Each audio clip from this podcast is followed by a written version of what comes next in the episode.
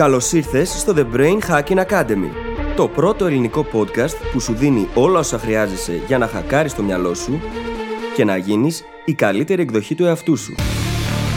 Μαζί σου, η Φίλης Γαβριλίδου και ο Δημήτρης Γιώκας.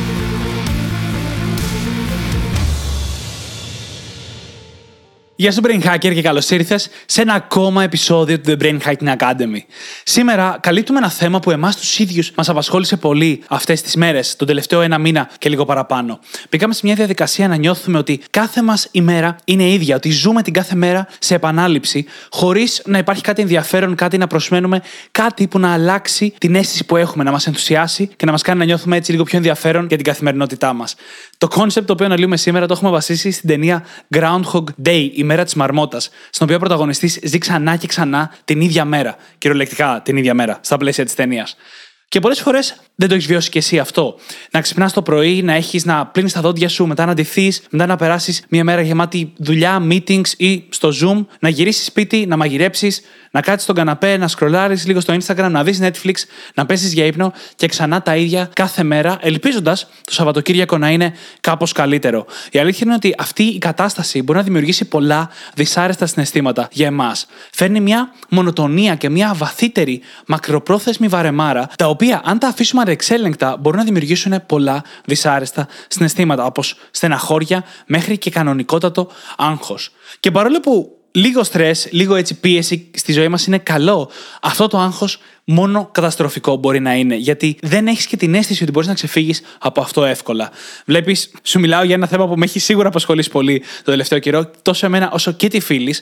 Και κατά τη διάρκεια του επεισοδίου, όχι μόνο το περιγράφουμε αρκετά για να βρεις τον εαυτό σου μέσα σε αυτό και να δεις από πού να το πιάσεις, αλλά δίνουμε και πάρα πολλές στρατηγικές για το πώς να το αντιμετωπίσεις. Είτε ξεκινώντας από μικρά βήματα, είτε κάνοντας μεγάλες αλλαγές. Ξαναλέω, έχουμε δώσει πάρα πολλά διαφορετικά εργαλεία και το μόνο που έχεις να κάνεις είναι να πας να τα ακούσεις. Σου εύχομαι καλή απόλαυση και θα τα πούμε στην άλλη πλευρά.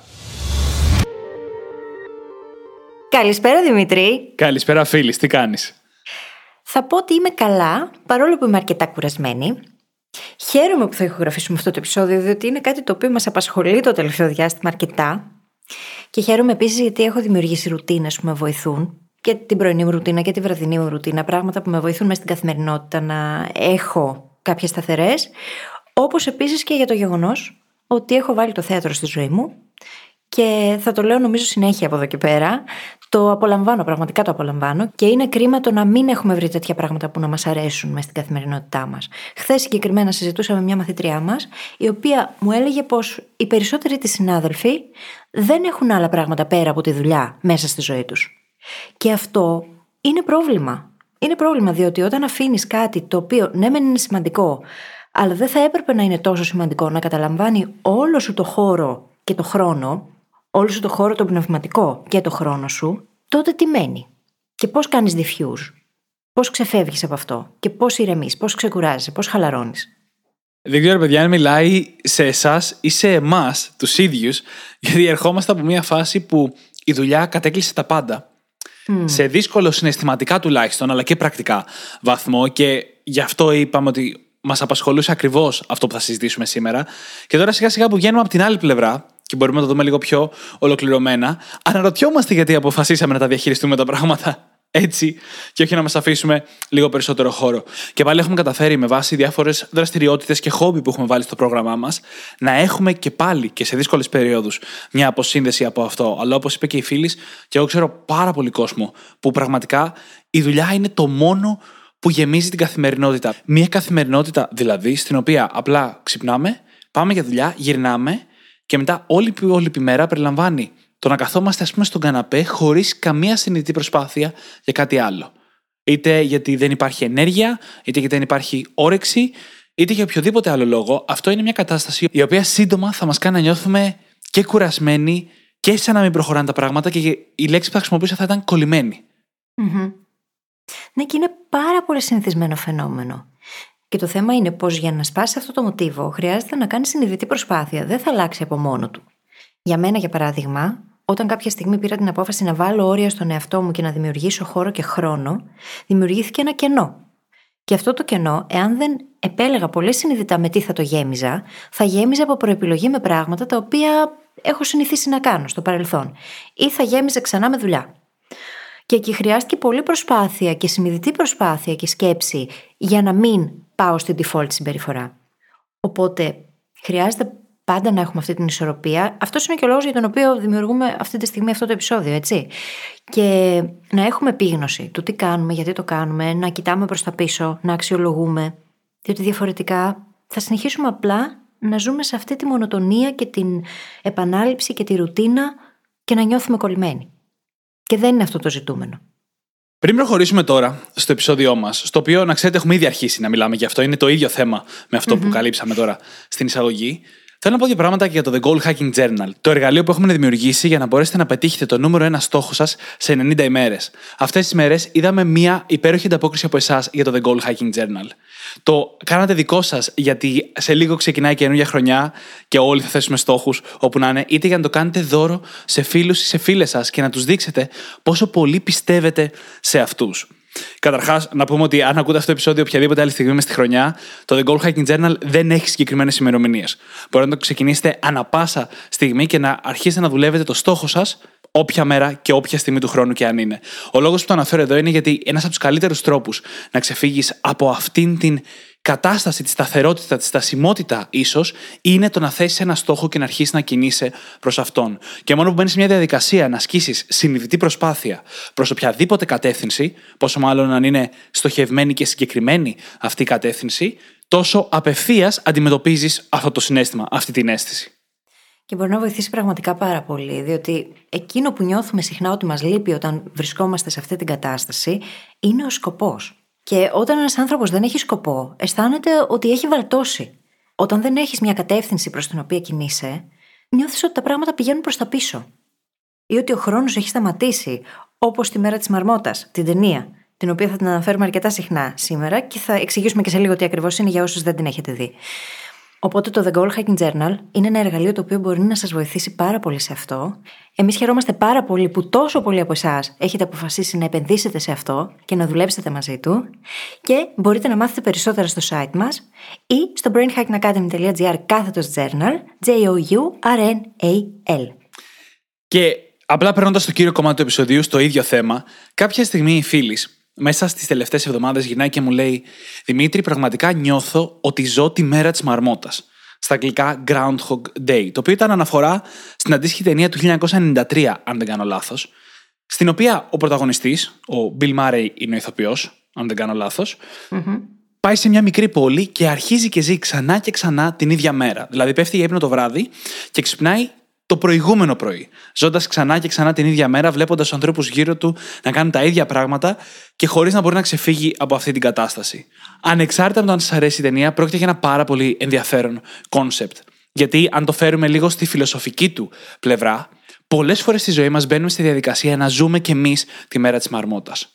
Να νιώθουμε ότι η ζωή μας κινείται σε μία επανάληψη. Μπορεί να μην είναι ακριβώς η ίδια μέρα, αλλά το συνέστημα είναι ακριβώς αυτό. Και το θέμα είναι πως ζούμε αυτή την επανάληψη. Πρακτικά αυτό που συμβαίνει είναι ότι εμείς έχουμε μπει στον αυτόματο πιλότο, κάνουμε τα ίδια πράγματα κάθε μέρα. Μπορεί να έχουν να κάνουν με τη δουλειά μας, με τις σχέσεις μας, με τον τρόπο που ζούμε. Όμως υπάρχει αυτή η επανάληψη, διαρκής επανάληψη.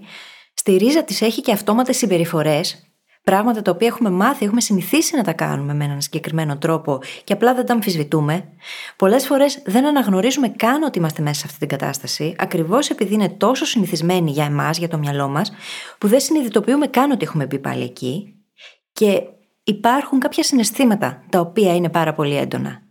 Και για να μπορέσουμε να την αναγνωρίσουμε, μπορούν να μας βοηθήσουν αυτά τα συναισθήματα. Υπάρχει μια μονοτονία και μια βαρεμάρα που αισθανόμαστε αυτή η αίσθηση του ότι έχουμε βαλτώσει, ότι έχουμε κολλήσει, ότι τα πράγματα δεν προχωράνε. Και αυτό όμως οδηγεί στο να νιώθουμε άβολα πολλές φορές, να αισθανόμαστε στεναχώρια, άγχος. Γενικότερα υπάρχουν αρκετά αρνητικά συναισθήματα μέσα σε αυτό, που οδηγούν και σε άλλες αυτόματες συμπεριφορές, τις οποίες έχουμε υιοθετήσει και εγκαταστήσει πρακτικά, εδραιώσει σε βάθος χρόνου, που μπορεί να έχουν να κάνουν με αναβλητικότητα, να έχουν να κάνουν με φαγητό, με μια τάση μας πάρα πολύ έντονη να ξεφύγουμε, να κάνουμε πράγματα τα οποία μας βοηθούν να ξεφύγουμε. Escapism. το αντίστοιχο επεισόδιο που έχουμε ηχογραφήσει. Για μένα αυτό μπορεί να είναι το να καώ στο Netflix, για παράδειγμα. Οπότε αυτά όλα μπορούμε να τα χρησιμοποιήσουμε καταρχάς για να αποκτήσουμε επίγνωση του ότι έχουμε μπει σε αυτή την κατάσταση.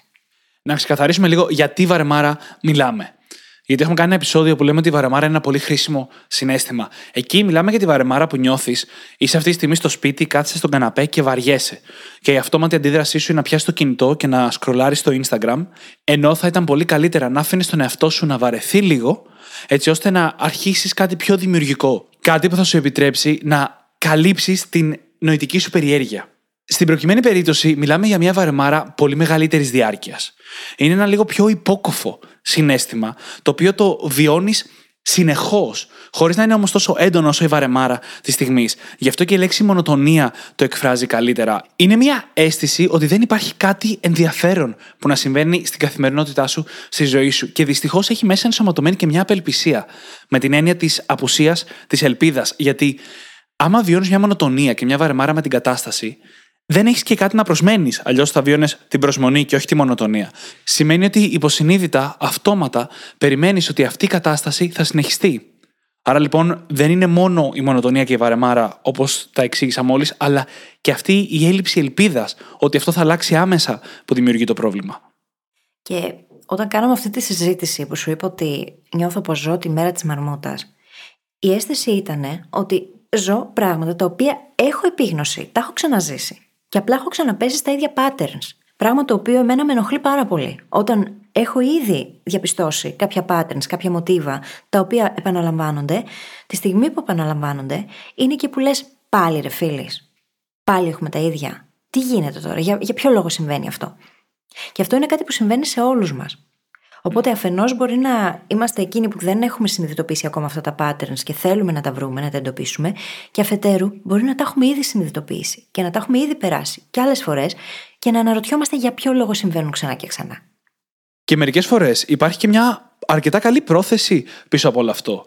Ξεκινάμε κυνηγώντας έναν στόχο που πραγματικά είναι σημαντικός για εμάς. Μια προτεραιότητα που όντως μας ενδιαφέρει.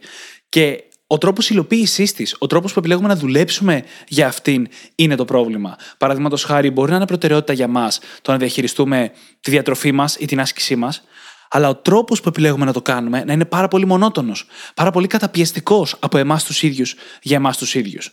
Και εκεί δεν πρέπει να αμφισβητήσουμε την προτεραιότητα, αφού είναι ξεκάθαρη, αλλά το πώς επιλέγουμε να το κάνουμε. Γι' αυτό και μερικές φορές αυτό που πρέπει να κάνεις είναι να αλλάξεις την προσέγγιση και να πεις πώς μπορώ να το κάνω αυτό λίγο πιο έξυπνα, όπου έξυπνα εδώ εννοώ με το να σπάσει η δικιά μου μονοτονία, παρά το να αλλάξω τελείως αυτό που κάνω, λες και αυτό ευθύνεται για τη μονοτονία που βιώνω. Και το θέμα είναι ότι αμφισβητούμε την πρόθεση πολλές φορές όταν δεν πετυχαίνει, αλλά και την ίδια μας την ικανότητα να το πετύχουμε. Αντί να αμφισβητήσουμε τον τρόπο και την προσέγγιση που ακολουθήσαμε. Δεν χρειάζεται να αλλάξει το στόχο, χρειάζεται να αλλάξει τη διαδρομή, χρειάζεται να αλλάξει τη διαδικασία που θα ακολουθήσεις. Όμως αυτό είναι κάτι το οποίο χρειάζεται ανασκόπηση, ενδοσκόπηση, χρειάζεται παρατήρηση και χρειάζεται συνεχή βελτίωση μέσα από αυτό το feedback. Και να ξέρετε ότι αυτή την κατάσταση μπορούμε να τη βιώσουμε σε πάρα πολλά επίπεδα. Αν η μέρα σου είναι ξυπνάω το πρωί και είμαι όλη μέρα στον υπολογιστή και παίζω παιχνίδια, όπως ήταν εμένα κάποτε. Είτε είναι, σηκώνομαι, πάω στη δουλειά, μετά τη δουλειά έχω δύο εξωτερικές δουλειές να κάνω, μετά γυρνάω σπίτι, έχω να μαγειρέψω και μετά θα κάτσω στον καναπέ να δω λίγο τηλεόραση, λίγο Netflix και μετά να πάω για ύπνο. Παρόλο που η δεύτερη περίπτωση είναι πιο πολύ άσχολη, εξίσου πολύ μπορείς να βιώσεις την αίσθηση της μέρας της μαρμοτα Δεν έχει τόσο πολύ να κάνει με την ποικιλομορφία που έχει η μέρα μας, όσο με το πώς εμείς αισθανόμαστε και το πώς αυτά που κάνουμε μας γεμίζουν, πόσο δίνουμε χρόνο στον εαυτό μας, για τον εαυτό μας, για αυτά που θα μας κάνουν εμάς να βιώσουμε κάποιον ενθουσιασμό, κάποια προσμονή. Δεν έχει να κάνει, ξαναλέω, με την ποικιλία τόσο πολύ. Όχι απαραίτητα τουλάχιστον. Και συχνά το να τα έχουμε συνειδητοποιήσει στο παρελθόν και να επαναλαμβάνονται μπορεί να είναι αρνητικό όταν είμαστε μέσα στην κατάσταση, όμως από την άλλη έχουμε διαφορετική επίγνωση γύρω από αυτή την κατάσταση. Και αυτό μπορεί να κάνει πολύ μεγάλη διαφορά. Και μάλιστα πολλές φορές αυτή η επίγνωση χρειάζεται απλά διαφορετική προσέγγιση για να μπορέσουμε να δούμε ποια είναι εκείνα τα στάνταρτ που μας κρατάνε πίσω. Τι μπορούμε να αλλάξουμε τώρα ή πώς μπορούμε να αλλάξουμε τον τρόπο που σκεφτόμαστε γύρω από όλα αυτά. Πάρα πολύ συχνά ορίζουμε τι σημαίνει επιτυχία, τι θέλουμε να κάνουμε, τι θέλουμε να πετύχουμε, αλλά δεν έχουμε ορίσει την αποτυχία την ίδια. Και χρειάζεται να έχουμε ορίσει και την αποτυχία, συσσαγωγικά η αποτυχία, για να ξέρουμε τι είναι αυτό που θέλουμε να αποφύγουμε ακριβώς. Αν δεν γνωρίζουμε τι σημαίνει αποτυχία στη συγκεκριμένη περίπτωση, έτσι ώστε να έχουμε από τη μία ένα doomsday σενάριο για να αποφύγουμε, να τρέχουμε μακριά του δηλαδή, και παράλληλα να έχουμε και ένα όραμα και να κινούμαστε προς αυτό, τότε στην ουσία περιβολάμε τον εαυτό μας το πόδι. Και κάτι πάρα πολύ ενδιαφέρον είναι ότι χρειαζόμαστε περισσότερους ορισμούς για την αποτυχία από ότι για την επιτυχία. Mm-hmm. Γιατί η αποτυχία για εμάς έτσι μπορεί να έρθει με πολλές διαφορετικές μορφές. Μπορεί να είναι πάνω στο ίδιο το αντικείμενο, όπως ένα κακό performance, ή μπορεί να είναι το να θυσιάσουμε όλα τα υπόλοιπα κομμάτια της ζωής μας και να μην το θέλουμε αυτό. Και να πούμε ότι, κοίτα να δεις, αν καταλήξω να δουλεύω σε αυτό 20 ώρες τη μέρα, μπορεί αυτό να πηγαίνει καλά, αλλά εγώ για μένα θα έχω αποτύχει. Χρειάζονται και αυτοί οι ορισμοί. Άρα, ξανά, οι ορισμοί της αποτυχίας είναι περισσότεροι από τους ορισμούς της επιτυχίας στην κάθε κατάσταση, αν θέλουμε να αμυνθούμε από συγκεκριμένα σενάρια. Όπου πάντα βέβαια, αν προκύψει κάποιο από αυτά, είναι ευκαιρία να μάθουμε. Έτσι. Τα ορίζουμε για να έχουμε ένα μπούσουλα προς τα που θέλουμε να κινηθούμε, αλλά αυτό δεν σημαίνει ότι αν έρθουν, χάθηκε ο κόσμος. Εννοείται. Και το καλό όταν πας να ορίσεις την εκάστοτε αποτυχία, στην εκάστοτε κατάσταση, είναι ότι αυτά είναι οικεία. Τα γνωρίζεις ήδη, τα έχεις ζήσει. Μπορεί μια παλιότερη επιτυχία τώρα πια να είναι αποτυχία για τον σημερινό σου εαυτό. Επειδή υπάρχει αυτή η οικειότητα λοιπόν, είναι και πιο εύκολο να τα ορίσουμε. Απλά χρειάζεται να το κάνουμε συνειδητά. Και αυτό που συμβαίνει συνήθως είναι ότι οι περισσότεροι δεν θέλουμε να το σκεφτούμε αυτό. Δεν θέλουμε να σκεφτούμε σενάρια αποτυχίας. Όμως εκείνη τη στιγμή δημιουργούμε μια δικλίδα ασφαλή για τον εαυτό μας. Γιατί όταν ξέρεις τι να αποφύγεις, όταν ξέρεις πώς μοιάζει το να μην πάνε τα πράγματα καλά, ξέρεις και τι να κάνεις. Όπως αντίστοιχα, το να έχεις ορίσει τι σημαίνει επιτυχία σε βοηθάει να αποφασίσεις τα βήματα για να φτάσεις εκεί, έτσι και αυτό. Σε βοηθάει να αποφύγεις τα βήματα που θα σε φτάσουν εκεί. Και αυτό είναι εξίσου χρήσιμο. Για να μην πω ότι πολλές φορές μπορεί να είναι ακόμα πιο χρήσιμο από τον ορισμό της ίδιας της επιτυχίας. Ακριβώς. Και πάμε τώρα λίγο πίσω στα συναισθήματα. Μιλήσαμε για τη μονοτονία, τη βαρεμάρα, την απελπισία που πολλές φορές κρύβεται πίσω από αυτόν τον αυτόματο πιλότο. Τον έχουμε μπει σε αυτή τη διαδικασία που κάθε μέρα μοιάζει πλέον η ίδια. Τις περισσότερες φορές, όχι πάντα, αλλά τις περισσότερες φορές, μπαίνουμε σε αυτή την κατάσταση λόγω των απαιτήσεων και των υποχρεώσεων και των δεσμεύσεων ίσως που έχουμε στη ζωή μας. Έχουμε δηλαδή σε μια διαδικασία που έχουμε τέτοιες υποχρεώσεις, παραδείγματος χάρη πολλές ώρες δουλειάς, πολύ παραπάνω από το 8ωρο, ή έχουμε να ζογκλάρουμε ταυτόχρονα δουλειά, παιδιά, σπίτι, εαυτό, αυτοκίνητο και δεν ξέρω εγώ τι άλλο. Με αποτέλεσμα να μην φτάνει πλέον η ικανότητά μας να ασκήσουμε συνειδητή προσπάθεια για να κάνουμε οτιδήποτε άλλο παρά μόνο αυτά που πρέπει να γίνουν. Σε αυτές τις περιπτώσεις, που είναι οι περισσότερες, υπάρχουν και κάποια ακόμα συναισθήματα που υποβόσκουν σε αυτή την κατάσταση. Αυτό είναι το να νιώθεις μια βαθύτερη κούραση, ίσως σε σημεία burnout. Και είναι και το να νιώθεις overwhelmed, να σε έχει κατακλείσει, να σε έχει παραλύσει ο απίστευτος όγκος αυτών των απαιτήσεων και των υποχρεώσεων. Αν βλέπετε λοιπόν τον εαυτό σας μέσα σε όλα αυτά τα συναισθήματα και σε αυτές τις καταστάσεις, όπως κάναμε και εμείς οι ίδιοι και μέχρι ένα σημείο πρόσφατα, αλλά και στο παρελθόν με πράγματα όπως η διατροφή ή το gaming, η αναβλητικότητα ή και πολλά άλλα κομμάτια, τότε κρατήστε στο μυαλό σας το εξής. Και θα αναφέρω λίγο πιο νωρίς από ό,τι θα έπρεπε την πιο βασική λογική για την αντιμετώπιση αυτής της κατάστασης. Είναι το να αρχίσουμε να ζούμε με λίγο περισσότερο ενσυνειδητότητα, λίγο περισσότερο σκοπό, ακόμα και σε αυτά μέσα στα οποία κινούμαστε αυτή τη στιγμή. Ναι, διότι ο εγκέφαλός μας από μόνος του θέλει να γλιτώνει ενέργεια πάντα. Οπότε οτιδήποτε δεν γίνεται συνειδητά γίνεται by default. Η επίγνωση λοιπόν που μπορεί να φέρει το mindfulness, το να ζούμε με περισσότερο σκοπό, είναι το 50%. Και χρειάζεται αυτό να το έχουμε στο μυαλό μας, διότι αν αρχίσουμε να ζούμε έτσι και έστω να παρατηρούμε ένα μικρό μέρος της καθημερινότητάς μας, όχι τα πάντα, θα αρχίσει να αλλάζει σιγά σιγά. Η επίγνωση είναι πάρα πολύ σημαντική. Είναι όμως παρόλα αυτά το 50% και δεν αρκεί από μόνη της. Και αυτό έρχομαι εδώ και βάζω από πάνω τη λέξη ενσυνειδητότητα. Επίγνωση είναι το 50% για να ξέρεις τι συμβαίνει, αλλά από εκεί και πέρα, ακόμα και αν ζεις τον αυτόματο πιλότο την μέρα της μαρμότας, κάνεις πράγματα μέσα στη μέρα σου. Πας στη δουλειά και ασκείς κάποια προσπάθεια. Πας στο σπίτι και ασκείς κάποια προσπάθεια. Πόσο διαφορετικό θα ήταν αν έβρισκες τρόπους στον ίδιο χρόνο να κάνεις τα πράγματα πιο συνειδητά να προσπαθήσεις να κάνεις μια μικρή βελτίωση στη δουλειά σου. Κάτι που μπορεί να σε βοηθήσει, όπως μια μικρή αυτοματοποίηση. Να προσπαθήσεις να εξελίξεις μια συγκεκριμένη δεξιότητα συνειδητά στον ίδιο χρόνο που ήδη αφιερώνεις. Όπως, ας πούμε, πάω σπίτι, κάθε μέρα έχω μαγείρεμα και έχω επιβδίσει, αλλά το μαγείρεμα μπορεί να είναι και μια απίστευτα δημιουργική και ευχάριστη διαδικασία. Πώς θα ήταν λοιπόν αν κάναμε τα πράγματα μες στην καθημερινότητά μας πιο συνειδητά; Και ξέρουμε ότι ακούγεται πολύ πιο εύκολο από ότι είναι. Έτσι, δεν είναι καθόλου εύκολο. Σίγουρα. Οπότε αφενός το να έχουμε επίγνωση του τι δεν μας αρέσει, τι δεν μας εξυπηρετεί και αφετέρου να δημιουργήσουμε νέες στρατηγικές που δεν χρειάζεται να είναι μεγάλες αλλαγές, αλλά χρειάζεται να έχουν δημιουργηθεί νέες στρατηγικές και έπειτα να αναλάβουμε συνειδητή δράση με αυτές τις καινούριε στρατηγικές. Διότι η αλλαγή ταυτότητας απαιτεί 100% commitment από εμάς. 100% commitment και δράση γύρω από αυτό. Και χωρίς αυτή τη δράση δεν θα έρθει αυτή η αλλαγή στην ταυτότητα. Και εδώ νομίζω είναι ένα ιδανικό σημείο να μιλήσουμε λίγο για τις ρουτίνες. Έτσι, γιατί κυκλοφορούν όλες οι απόψεις. Υπάρχουν άνθρωποι που λένε ότι δεν θέλω με τίποτα τη ρουτίνα και άμα μπω σε ρουτίνα θα είναι το χειρότερό μου. Και υπάρχουν άλλοι που λένε ή τουλάχιστον βιώνουν τη ρουτίνα τους ως το μόνο πράγμα που υπάρχει στον κόσμο. Η ρουτίνα είναι πάρα πολύ καλή. Σου επιτρέπει να βάλεις κάποια πράγματα στη ζωή σου σε σειρά, να μην χρειάζεται να ασκείς τόσο πολύ συνειδητή προσπάθεια για τα πάντα, ώστε να έχεις περισσότερη ενέργεια και δυνατότητα για να εξασκήσεις αυτά που χρειάζονται να σπάσεις τη ρουτίνα και χρειάζονται συνειδητή προσπάθεια. Οπότε η ρουτίνα είναι κάτι καλό. Μέχρι που δεν ειναι Όταν αρχίζεις να ζεις τη μέρα της μαρμότας, η ρουτίνα έχει γίνει πρόβλημα.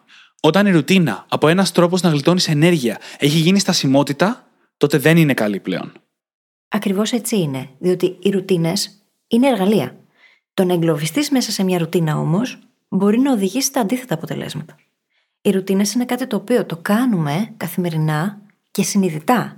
Δεν είναι κάτι το οποίο απλά συμβαίνει. Είναι κάτι το οποίο το έχουμε προγραμματίσει μέσα στο πρόγραμμά μας, μέσα στην καθημερινότητά μας, για να μας βοηθήσει να έχουμε την αίσθηση ελέγχου, να έχουμε την αίσθηση ασφάλειας, να κάνουμε ενδεχομένως κάποια πράγματα τα οποία βοηθούν στη δική μας εξέλιξη και αυτοβελτίωση, όχι όμως για να γίνονται αυτόματα, αλλά για να μας βοηθούν σε αυτή την εξέλιξη και στην πρόοδο. Όταν όμως έχουμε μπει στον τροχό και τρέχουμε σαν το χαμστεράκι απλά, δίχως επίγνωση και δίχως ενσυνειδητότητα, εκεί αρχίζουν τα προβλήματα. Οπότε χρειάζεται όπως και σε όλα τα υπόλοιπα πράγματα να έχουμε βρει τη χρυσή τομή, το μέτρο, για να μπορεί να λειτουργήσει για εμάς. Χρειάζεται η ρουτίνα στη ζωή μας, χρειάζεται όμως και το novelty. Διαφορετικά, το μυαλό μας βαριέται. Χρειαζόμαστε δηλαδή νέες εμπειρίες, καινούρια πράγματα, καινούρια γνώση, καινούρια βιώματα. Χρειάζεται να υπάρχει μια εξισορρόπηση ανάμεσα σε όλα αυτά μέσα στο πρόγραμμα και μέσα στην καθημερινότητα. Και σίγουρα χρειάζεται να μην νιώθουμε λες και ζούμε το Groundhog Day, τη μέρα της μαρμότας. Γιατί το συνέστημα είναι πολύ δυσάρεστο. Και ξαναλέω, εγώ πιστεύω ότι αυτό που το κάνει πιο δυσάρεστο από όλα είναι η απουσία της ελπίδας ότι αυτό αύριο θα αλλαξει Και πώς θα αλλάξει αν δεν το κάνουμε να αλλάξει εμείς. Και αυτό είναι ίσως το πιο σημαντικό mindset shift που πρέπει να γίνει σήμερα. Το να πάρουμε λίγο την ευθύνη για αυτή την κατάσταση. Γιατί ειδικά αν είμαστε στην συντηρητική πλειοψηφία των περιπτώσεων και βιώνουμε αυτή την αίσθηση επειδή οι απαιτήσεις μας και οι υποχρεώσεις μας είναι πάρα πολλές, είναι πάρα πολύ εύκολο να γυρίσουμε και να πούμε ότι φταίνε οι άλλοι. Φταίει η δουλειά μας και το αφεντικό μας που μας πιέζει. Φταίει το γεγονός ότι έχω δουλειά και παιδιά, οπότε τι να κάνω. Και εννοείται ότι αυτά είναι δύσκολα. Δεν υποτιμάμε ούτε τη δυσκολία, ούτε την πολυπλοκότητα μιας τέτοιας κατάστασης. Αλλά ο μόνος άνθρωπος που μπορεί να κάνει κάτι για να την αλλάξει είμαστε εμείς. Και δεν μπορούμε να περιμένουμε ότι θα έρθει κάποιος από μηχανής Θεός να μας βοηθήσει να φύγουμε από αυτή την αίσθηση. Ούτε, αν είναι στην περίπτωση δουλειάς και παιδιών, μπορούμε να περιμένουμε 10 χρόνια για να αλλάξει αυτή η κατάσταση. Έτσι ακριβώς είναι. Και η παγίδα, η τεράστια παγίδα εδώ, είναι το έτσι είναι τα πράγματα και δεν αλλάζουν. Όταν το πούμε αυτό, έχουμε εγκλωβιστεί. Έχουμε εγκλωβίσει τον εαυτό μας. Και είναι πολύ πιο δύσκολο να βγεις από κάτι τέτοιο, αν πιστεύεις πραγματικά ότι έτσι είναι. Και αν άλλαζαν όμως, τι θα γινόταν και πώς θα άλλαζαν; Τι μπορώ να κάνω εγώ για να τα αλλάξω; Πάντα γίνεται, πάντα υπάρχει τρόπος.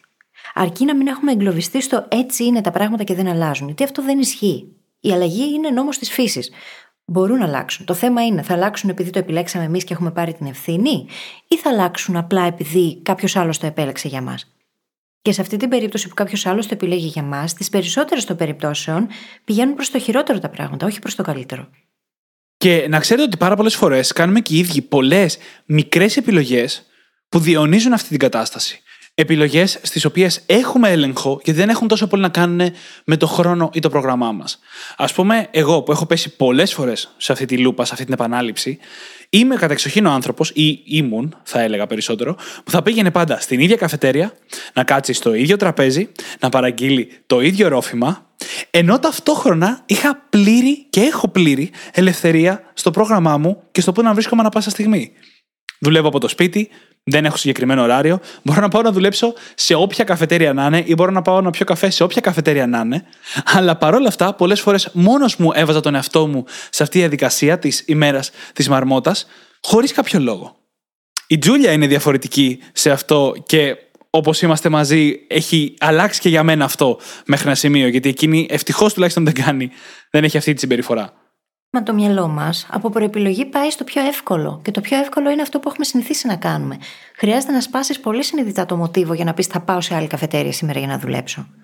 Και αυτό προποθέτει το ότι παίρνουμε χρόνο και σκεφτόμαστε τα πράγματα. Σκεφτόμαστε τι συμβαίνει και γιατί συμβαίνει.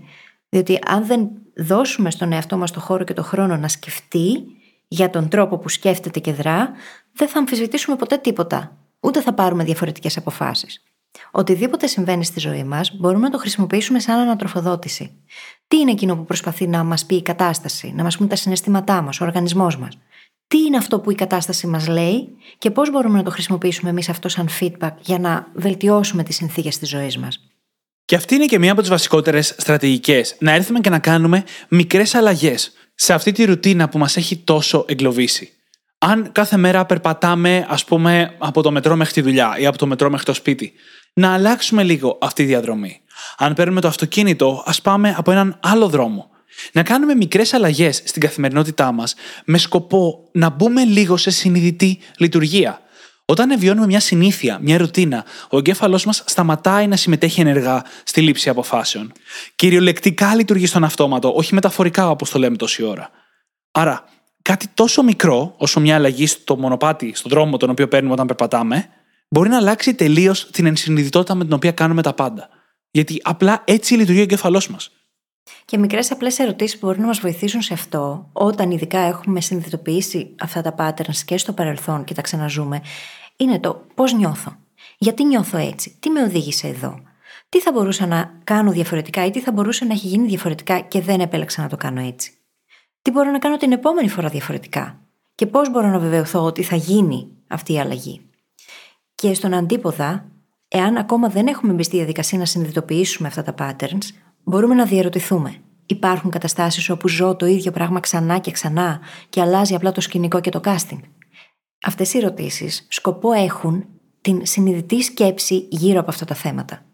Διότι αν δεν κάτσω να διαρωτηθώ, δεν θα φτάσω ποτέ στην απάντηση. Προηγείται το ερώτημα της απάντησης. Και όταν μετατρέπουμε τις καταφάσεις της ζωής μας σε ερωτήσεις, τότε είναι που μπορούμε να ξανασκεφτούμε τα πράγματα και να τα δούμε διαφορετικά. Πάμε τώρα παρακάτω σε μια επόμενη στρατηγική για να αντιμετωπίσουμε όλη αυτή την κατάσταση. Και είναι κάτι που δεν το περιμένετε με βάση όσα έχουμε πει μέχρι τώρα, που είναι το να κάνουμε κάποια διαλύματα από τον ψηφιακό Και γιατί το λέμε αυτό; Στη σημερινή εποχή, όταν νιώθουμε ότι ζούμε ξανά και ξανά την ίδια μέρα, σε μεγάλο βαθμό ευθύνεται η έκθεση που έχουμε σε συγκεκριμένα πράγματα. Θα έλεγα τηλεόραση και social media ως τα πρώτα-πρώτα, αλλά αντίστοιχα μπορεί να είναι κάποια site, οποιαδήποτε κομμάτια στο ίντερνετ, αν είναι επαναλαμβανόμενα για εμάς. Γιατί, όπως και να το κάνεις, δύο ώρες τη μέρα να σκρολάρεις στο Instagram μοιάζουν σχεδόν ίδιες με την προηγούμενη και την επόμενη.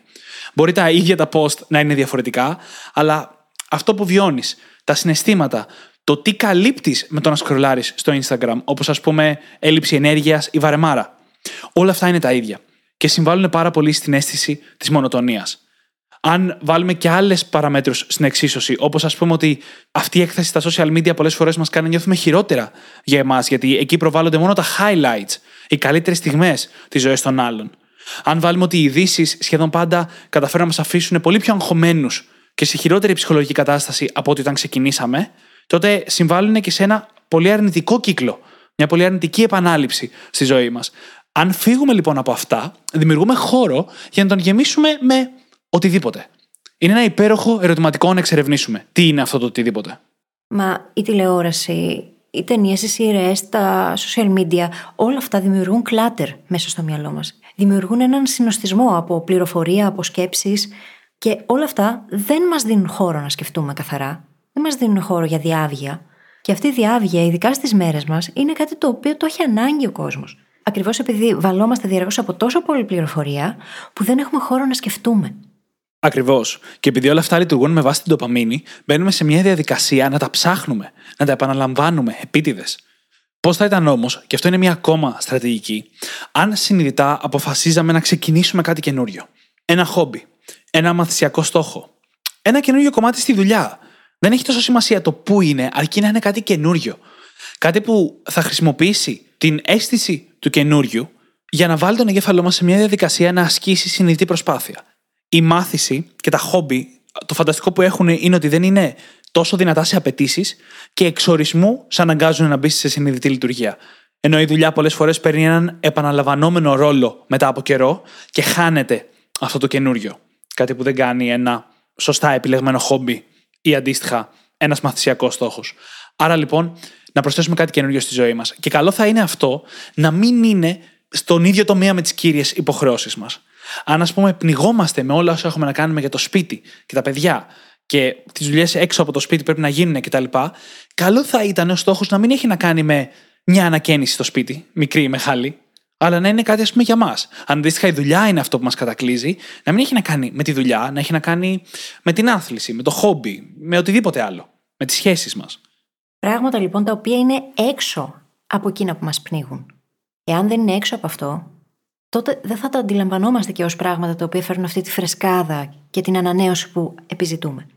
Και χρειάζεται να έχουμε οπωσδήποτε στο νου να κάνουμε αλλαγές σε μικρή κλίμακα όμως, να κάνουμε μικρά πραγματάκια. Μην προσπαθήσουμε να αλλάξουμε ξαφνικά όλη μας τη ζωή ή όλο μας το πρόγραμμα, γιατί αυτό δεν θα λειτουργήσει. Θα γυρίσουμε πίσω στο default. Χρειάζεται να έχουμε την ξεκούραση στο νου, χρειάζεται να εντοπίσουμε πράγματα τα οποία μας αρέσουν και θέλουμε να τα κάνουμε, αλλά να μην προχωρήσουμε σε τεράστιες αλλαγές. Αν για παράδειγμα κουραζόμαστε πάρα πολύ, κάνουμε καθιστική ζωή και θέλουμε να αρχίσουμε να αθλούμαστε, και το έχουμε πει πάρα πολλές φορές στο παρελθόν, δεν θα πάμε να γυμναζόμαστε ξαφνικά 7 στις 7, γιατί αυτό δεν θα δουλέψει. Όπως μπορεί να μην δουλέψει καν το να το κάνουμε δύο φορές την εβδομάδα επί μία ώρα. Μπορεί να χρειάζεται να το πάμε πολύ πιο χαλαρά στην αρχή. Παρ' όλα αυτά, χρειάζεται να κάνουμε τέτοιες μικρές αλλαγές και να κάνουμε πράγματα τα οποία θα μας βγάλουν έξω και θα βοηθήσουν το μυαλό μας να κάνει declutter. Και αυτό που λες πάει περισσότερο στο πώς να αλλάξουμε τις αυτόματες συμπεριφορές μας. Έτσι, είπες ήδη, απότομες αλλαγές απλά είναι συνειδητή προσπάθεια που αργότερα θα γυρίσει πίσω στις αυτόματες συμπεριφορές. Μια καλή στρατηγική λοιπόν που μπορούμε να χρησιμοποιήσουμε είναι να αναρωτηθούμε μήπως μπορώ και πώς μπορώ να αλλάξω αυτή την αυτόματη, αυτή την προεπιλεγμένη κατάσταση. Παραδείγματος χάρη, είναι αυτόματη συμπεριφορά μας να μπαίνουμε σε μια διαδικασία να πνιγόμαστε από τη δουλειά, μπορεί να είμαστε και λίγο workaholics και να δίνουμε κάτι παραπάνω. Πώς θα ήταν όμως αν αλλάζαμε το από πού δουλεύουμε, Α πούμε, αν μπορούμε να δουλέψουμε από το σπίτι αντί για το γραφείο. Έστω ότι αυτό δεν γίνεται. Να πάμε να δουλέψουμε σε ένα διαφορετικό σημείο του γραφείου. Να βλέπουμε διαφορετικά πράγματα, ίσως να αναστραφούμε με λίγο διαφορετικούς συναδέλφους, όχι γιατί είναι απαραίτητα η καλύτερη ιδέα μέσα στο γραφείο, αλλά για να ξεφύγουμε λίγο από τη μονοτονία της ίδιας θέσης κάθε πρωί, βλέποντας τον ίδιο άνθρωπο, το ίδιο background κτλ. κτλ. Η λογική εδώ είναι να αλλάξουμε την προεπιλεγμένη μας συμπεριφορά χωρίς απαραίτητα να ξεφύγουμε από αυτήν ακόμα. Ακόμα και στις κακές περιπτώσεις. Α πούμε, εγώ με τη διατροφή, που πολλές φορές όταν είμαι σε αυτόματες συμπεριφορές, με το που με πιάσει η πείνα, απλά πάω και τρώω. Δεν σκέφτομαι αν ταιριάζει με τη διατροφή μου, είναι μια συμπεριφορά που προσπαθώ να αλλάξω, έτσι. Το τι έχει μέσα το ντουλάπι και το ψυγείο όμως παίζουν ρόλο. Αν έχει κακές επιλογές, θα φάω κακές επιλογές. Αν έχει υπερβολικά καλές επιλογές, δεν θα με ικανοποιήσουν και θα πάω να παραγγείλω. Αλλά υπάρχει μια μέση λύση στην οποία ξεκάθαρα θα φάω καλύτερα μόνο και μόνο επειδή έχω αλλάξει τις προεπιλεγμένες μου επιλογές. Και εδώ είναι μια πάρα πολύ ωραία περίπτωση στην οποία το ίδιο το περιβάλλον μας βοηθάει. Διότι αν έχουμε φροντίσει να ρυθμίσουμε το περιβάλλον με τέτοιο τρόπο που να υποστηρίζει την προσπάθεια να αλλάξουμε κάποια πράγματα, τότε θα είναι και πιο εύκολο κατά τη διαδικασία. Και αυτό μπορεί να μεταφραστεί σε οποιαδήποτε κατάσταση. Είτε μιλάμε για διατροφή, είτε μιλάμε για σωματική άσκηση, για χαλάρωση, για ξεκούραση. Εάν ο χώρος στον οποίο κοιμάσαι δεν σε εμπνέει να πας να κοιμηθείς, μπορεί να αποφεύγεις και το να πας να κοιμηθείς. Πραγματικά. Οπότε, πώς μπορώ να διαμορφώσω το χώρο έτσι ώστε να θέλω να πάω να ξαπλώσω, να είναι ευχάριστη διαδικασία. Τι μπορώ να κάνω; Δεν χρειάζεται να αλλάξουμε απαραίτητα αυτό που κάνουμε, αλλά ο τρόπος που το κάνουμε μπορεί να αλλάξει όλη τη διαδικασία. Και αυτό συχνά για να μπορέσουμε να το εντοπίσουμε, μπορούμε να αρχίσουμε να συζητάμε την κατάσταση, είτε φωναχτά με κάποιον άλλον, είτε γραπτός, με τον εαυτό μας. Διότι πρέπει να μετατρέψουμε τις σκέψεις και τα συναισθήματα σε λέξεις για να καταλάβουμε καλύτερα τι συμβαίνει και να βρούμε καινούριες στρατηγικές. Δεν αρκεί το να παρατηρούμε μέσα στο κεφάλι μας την κατάσταση και να νιώθουμε αυτά που νιώθουμε. Χρειάζεται αυτή η μετατροπή σε λέξεις. Τότε είναι που θα το καταλάβουμε και καλύτερα για να μπορέσουμε να κάνουμε κάτι γι' αυτό. Ακριβώς. Και να καλύψουμε και μία συγκεκριμένη κατηγορία, η οποία δεν είναι και σπάνια, στην οποία αυτό που βιώνουμε έχει ημερομηνία λήξης. Εν μέρη, όταν η φίλη ήρθε και μου είπε, Δημήτρη, νιώθω λες και ζω τη μέρα της μαρμότας, η απάντησή μου σε πρακτικό επίπεδο ήταν και εγώ το ίδιο. Το καλό είναι ότι την τάδε ημερομηνία τελειώνει. Και ισχύει, ισχύει ότι θα τελείωνε. Και μερικές φορές, όταν υπάρχει συγκεκριμένη καταληκτική ημερομηνία για αυτό που βιώνεις, η οποία δεν είναι πέντε χρόνια μακριά, αυτό αλλάζει πολύ τα πράγματα. Πρώτα απ' όλα, η απελπισία κατευθείαν μπορεί να αντιμετωπιστεί μέχρι ένα σημείο, γιατί το μόνο που έχεις να κάνεις είναι σε εισαγωγικά να αντέξεις. Αν κιόλας αυτά που κάνεις στην καθημερινότητά σου τα έχεις εσύ φέρει σε αυτήν, γιατί είναι σημαντικά για σένα, απλά σε έχουν εγκλωβίσει και σε έχουν κουράσει, τότε έχεις και μια όρεξη παραπάνω να τα αντέξεις μέχρι το τέλος. Εκεί λοιπόν έρχεται η υπομονή και η επιμονή. Είναι πολύ δύσκολο να τα χρησιμοποιήσεις αυτά για ένα ανοιχτό κεφάλαιο, χωρίς ημερομηνία λήξης. Αλλά αν ξέρεις ότι πνίγεσαι πάρα πολύ στη δουλειά αυτή τη στιγμή και σε ένα μήνα τελειώνει και δεν πρόκειται να το ξαναέχεις το ίδιο για άλλον ένα χρόνο, ας πούμε, τότε είναι και πιο εύκολο να τα απεξέλθεις. Μια από τις αγαπημένες ματάκε λέει ότι μερικές φορές ο καλύτερος τρόπος να βγεις από την κατάσταση είναι να περάσεις μέσα από αυτή. Για να περάσεις και καλά στην άλλη πλευρά. Ναι. Και φυσικά θα βοηθήσει πάρα πολύ σε αυτό το να έχουμε ξεκάθαρο στο μυαλό μας τι σημαίνει για μας ξεκούραση και αυτοφροντίδα. Γιατί είπαμε και πριν, χρειαζόμαστε χώρο και χρόνο για να μπορούμε να σκεφτούμε. Και αν δεν ξεκουραζόμαστε, αν δεν έχουμε μια μικρή ρουτίνα αυτοφροντίδας μέσα στην ημέρα, πώς θα σκεφτούμε; Πώς θα χαλαρώσουμε για να σκεφτούμε; Δεν θα γίνει. Οπότε σε αυτή την περίπτωση χρειάζεται καταρχάς να έχουμε αποφασίσει τι ακριβώς θέλουμε να περιλαμβάνει η δική μας αυτοφροντίδα. Είναι άλλα τα πράγματα που με χαλαρώνουν εμένα και άλλα πράγματα αυτά που χαλαρώνουν τον Δημήτρη. Χρειάζεται αυτό να το έχουμε αποφασίσει και να έχουμε φροντίσει να υπάρχει χρόνος για την αυτοφροντίδα αυτήν μέσα στην ημέρα μας και να τον έχουμε προγραμματίσει κιόλας, να είναι κομμάτι της ημέρας μας. Ακόμα και αν πρόκειται για ένα τέταρτο μόνο, 15 λεπτά. Ακόμα και τότε. Και αυτό με το να το έχουμε προγραμματίσει, θεωρώ ότι είναι ακόμα μια πολύ χρήσιμη στρατηγική για να αντιμετωπίσουμε αυτή την κατάσταση. Το να κάνουμε time blocking από τώρα. Κάτι που θα μας βγάλει από την αίσθηση ότι ζούμε ξανά και ξανά την ίδια μέρα, είναι μια πάρα πολύ δυνατή στρατηγική. Για να μην το έχουμε κάνει μέχρι σήμερα, σημαίνει ότι νιώθουμε ότι πνιγόμαστε. Άρα δεν μπορούμε να το προγραμματίσουμε για αύριο ή για μεθαύριο. Αλλά σε καμία περίπτωση δεν είναι το πρόγραμμά μας ήδη κλεισμένο 100% για δύο εβδομάδες από σήμερα. Άρα λοιπόν, πώς θα είναι αν πάμε τώρα και βάλουμε σε δύο εβδομάδες από σήμερα κάτι που θα το νιώσουμε διαφορετικά, κάτι που θα μας ενθουσιάσει και θα δημιουργήσει προσμονή. Μπορεί να είναι ένα μασάζ, μπορεί να είναι μια εκδρομή στη φύση ή οπουδήποτε. Μπορεί να είναι ένα δείπνο, ένας καφές. Κάτι σε μερικές μέρες που θα μας βγάλει από την αίσθηση ότι ζούμε ξανά και ξανά την ίδια μέρα. Και αν το κάνουμε αυτό μία φορά, η επόμενη στρατηγική, το επόμενο επίπεδο είναι να το κάνουμε αυτό συστηματικά time block. Να πεις από τώρα ότι μια φορά την εβδομάδα, ξεκινώντας από δύο εβδομάδες από σήμερα, θα κάνω αυτό. Τις τάδε ώρες, αυστηρά ορισμένο, προστατευμένο από όλα τα υπόλοιπα. Και αν τώρα σκέφτεσαι, brain hacker, ότι δεν έχω χρόνο να το κάνω αυτό, θα δεις ότι αν αρχίσεις να το προγραμματίζεις και να το σκέφτεσαι σοβαρά και να το βάζεις στο πρόγραμμά σου, θα δημιουργείται αυτός ο χρόνος. Είναι επιλογή. Γιατί ο νόμος του Πάρκινσον λειτουργεί με αυτόν τον τρόπο. Το προγραμματίζω, άρα εφόσον έχω να κάνω αυτό το συγκεκριμένο πράγμα δύο εβδομάδες μετά και θα μου πάρει τόσο χρόνο, το υπόλοιπο μου πρόγραμμα έρχεται και κουμπώνει γύρω από αυτό. Έρχεται και προσαρμόζεται έτσι ώστε να μπορέσω να το κάνω. Και αυτό για μένα έχει αλλάξει τον τελευταίο καιρό αρκετά το πώς σκέφτομαι τις προτεραιότητες. Γιατί παλιά είχα την αίσθηση ότι η προτεραιότητά μου είναι αυτό στο οποίο αφιερώνω τον περισσότερο χρόνο. Αλλά έχω αρχίσει να το ορίζω εκ νέου αυτό ως το προτεραιότητα για μένα είναι αυτό το οποίο βάζω πρώτο στο πρόγραμμά μου.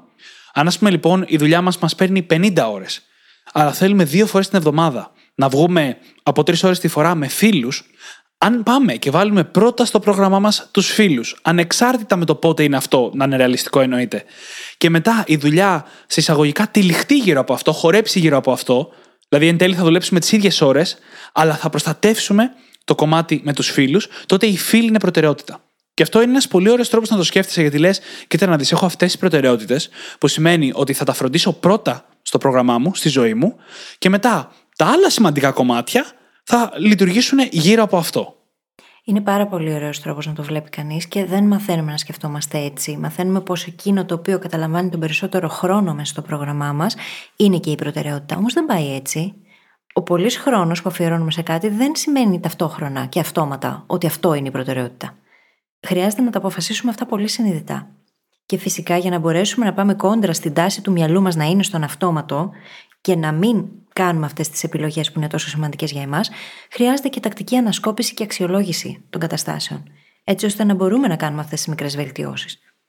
Τώρα που ακούτε το επεισόδιο, για παράδειγμα, μπορεί να αρχίσετε να σκέφτεστε ποιες είναι οι προτεραιότητές μου, ποια πράγματα θέλω οπωσδήποτε να κάνω και δεν τα κάνω; Και να πάτε να τα προγραμματίσετε έτσι ώστε έπειτα να μπορέσουν όλα τα υπόλοιπα να προσαρμοστούν γύρω από αυτά μέσα στο πλάνο σας και να μπορέσουν να γίνουν. Διαφορετικά δεν πρόκειται να γίνουν. Και αυτό που λες πρακτικά δίνει ίσως την πιο δύσκολη, σκληρή εισαγωγικά συμβουλή για το τι να κάνουμε αν νιώθουμε συνεχώς ότι ζούμε ξανά και ξανά την ίδια μέρα σε επανάληψη. Και αυτό είναι να ξανασκεφτούμε τις επιλογές μας και τις ευθύνες μας και τις υποχρεώσεις μας. Είναι αυτά που πραγματικά θέλουμε.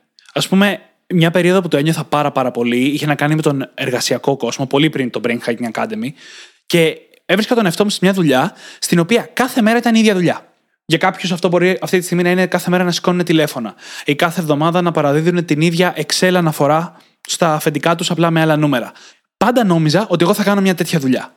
Σε υψηλότερο και υψηλότερο και υψηλότερο επίπεδο. Απλά με τα χρόνια. Και ανακάλυψα ότι αυτό θα με σκότωνε. Το ανακάλυψα σε πρώτο χέρι. Ένιωσα ότι κάτι τέτοιο θα με έκανε να νιώθω συνεχώς ότι ζω τη μέρα της μαρμότας. Και γι' αυτό άλλαξα τις επιλογές μου, άλλαξα τελείως την κοσμοθεωρία μου, ίσως θα μπορούσε να πει κανείς για τον επαγγελματικό κόσμο, έτσι ώστε να έρθω σε μια θέση που η δουλειά μου να έχει περισσότερη ποικιλομορφία. Γιατί για μένα συγκεκριμένα αυτή η ποικιλομορφία με κάνει να νιώθω πολύ λιγότερο ότι ζω τη ζωή μου σε επανάληψη. Και όπου ποικιλομορφία μπορεί να σημαίνει αυτό παραγωγικότητα, να σημαίνει δημιουργικότητα, να σημαίνει καινούρια πράγματα, καινούριες εμπειρίες ή τα ίδια πράγματα με διαφορετικό τρόπο. Χρειάζεται λοιπόν να αναθεωρήσουμε τις ίδιες μας τις προτεραιότητες, τις ευθύνες μας, τα πράγματα που κάνουμε εν γέννη και να πάρουμε πολύ σημαντικές αποφάσεις. Αυτό είναι διαδικασία βαθιάς ενδοσκόπησης και αυτογνωσίας. Όμως θεωρώ ότι είναι απαραίτητο να την κάνουμε όλοι. Και πάνω απ' όλα να μην εγκλωβιζόμαστε στο έτσι είναι τα πράγματα και δεν αλλάζουν. Γιατί αυτό είναι το μεγαλύτερο σφάλμα που μπορεί να έχουμε στη σκέψη και να μας κρατάει πίσω από πολλές μικρές αλλαγές που μπορεί να έχουν πολύ μεγάλα αποτελέσματα όμως. Και επειδή πρέπει να κλείσουμε το επεισόδιο γιατί πέρασε η ώρα, η τελευταία συμβουλή για την οποία θα την πω επιγραμματικά σήμερα, γιατί κάποια στιγμή μπορεί και σχετικά σύντομα θα το κάνουμε επεισόδιο, μπορούμε να ζητήσουμε βοήθεια για αυτά που μας έχουν εγκλωβίσει. Είτε αυτό είναι αν μας έχει εγκλωβίσει η επανάληψη δουλειά, παιδιά, να ζητήσουμε βοήθεια από τον σύντροφό μας, από την οικογένειά μας, από κάποιον τρίτο που μπορεί να μας υποστηρίξει, ώστε να πάρουμε λίγο χρόνο. Μπορεί να είναι να ζητήσουμε από κάποιον συνάδελφο να μας ξαλαφρύνει λίγο σήμερα και θα το κάνουμε εμείς αντίστοιχα για εκείνον ή εκείνη αργότερα. Δεν είναι κακό το να ζητάμε βοήθεια. Και σε τέτοιες καταστάσεις, επειδή έχει τον εγκλωβισμό ενσωματωμένο μέσα, η βοήθεια μπορεί να είναι πάρα πολύ χρήσιμη. Για να μπορέσουμε να πάρουμε την ανάσα που θα μας βοηθήσει να ασκήσουμε την προσπάθεια για να ξεφύγουμε από τον εγκλωβισμό. Πάρα πολύ ωραία τα είπες, δεν έχω να προσθέσω τίποτα άλλο και νομίζω πως με αυτό μπορούμε να κλείσουμε το επεισόδιο. Όπως πάντα, μπορείτε να βρείτε τις σημειώσεις του επεισοδίου μας στο site μας στο brainhackingacademy.gr, όπου μπορείτε να βρείτε και το journal μας, είτε πηγαίνοντας κατευθείαν στο κατάστημά μας, είτε πηγαίνοντας στο brainhackingacademy.gr κάθετος journal. J-O-U-R-N-A-L. Και φυσικά θα σας ζητήσουμε να κάνετε subscribe στο Spotify ή σε όποια άλλη εφαρμογή μας έχετε βρει και μας ακούτε, διότι έτσι βοηθάτε το Brain Hacking Academy να διαδοθεί και τους Brain Hackers να γίνουν ακόμα περισσότεροι και για τον ίδιο λόγο κάντε μια πράξη αγάπης. Αρπάξτε τα κινητά των φίλων σας και δείξτε τους πώς να γίνουν και εκείνοι Brain Hackers. Σας ευχαριστούμε πάρα πολύ που ήσασταν μαζί μας και σήμερα και σας ευχόμαστε καλή συνέχεια. Καλή συνέχεια.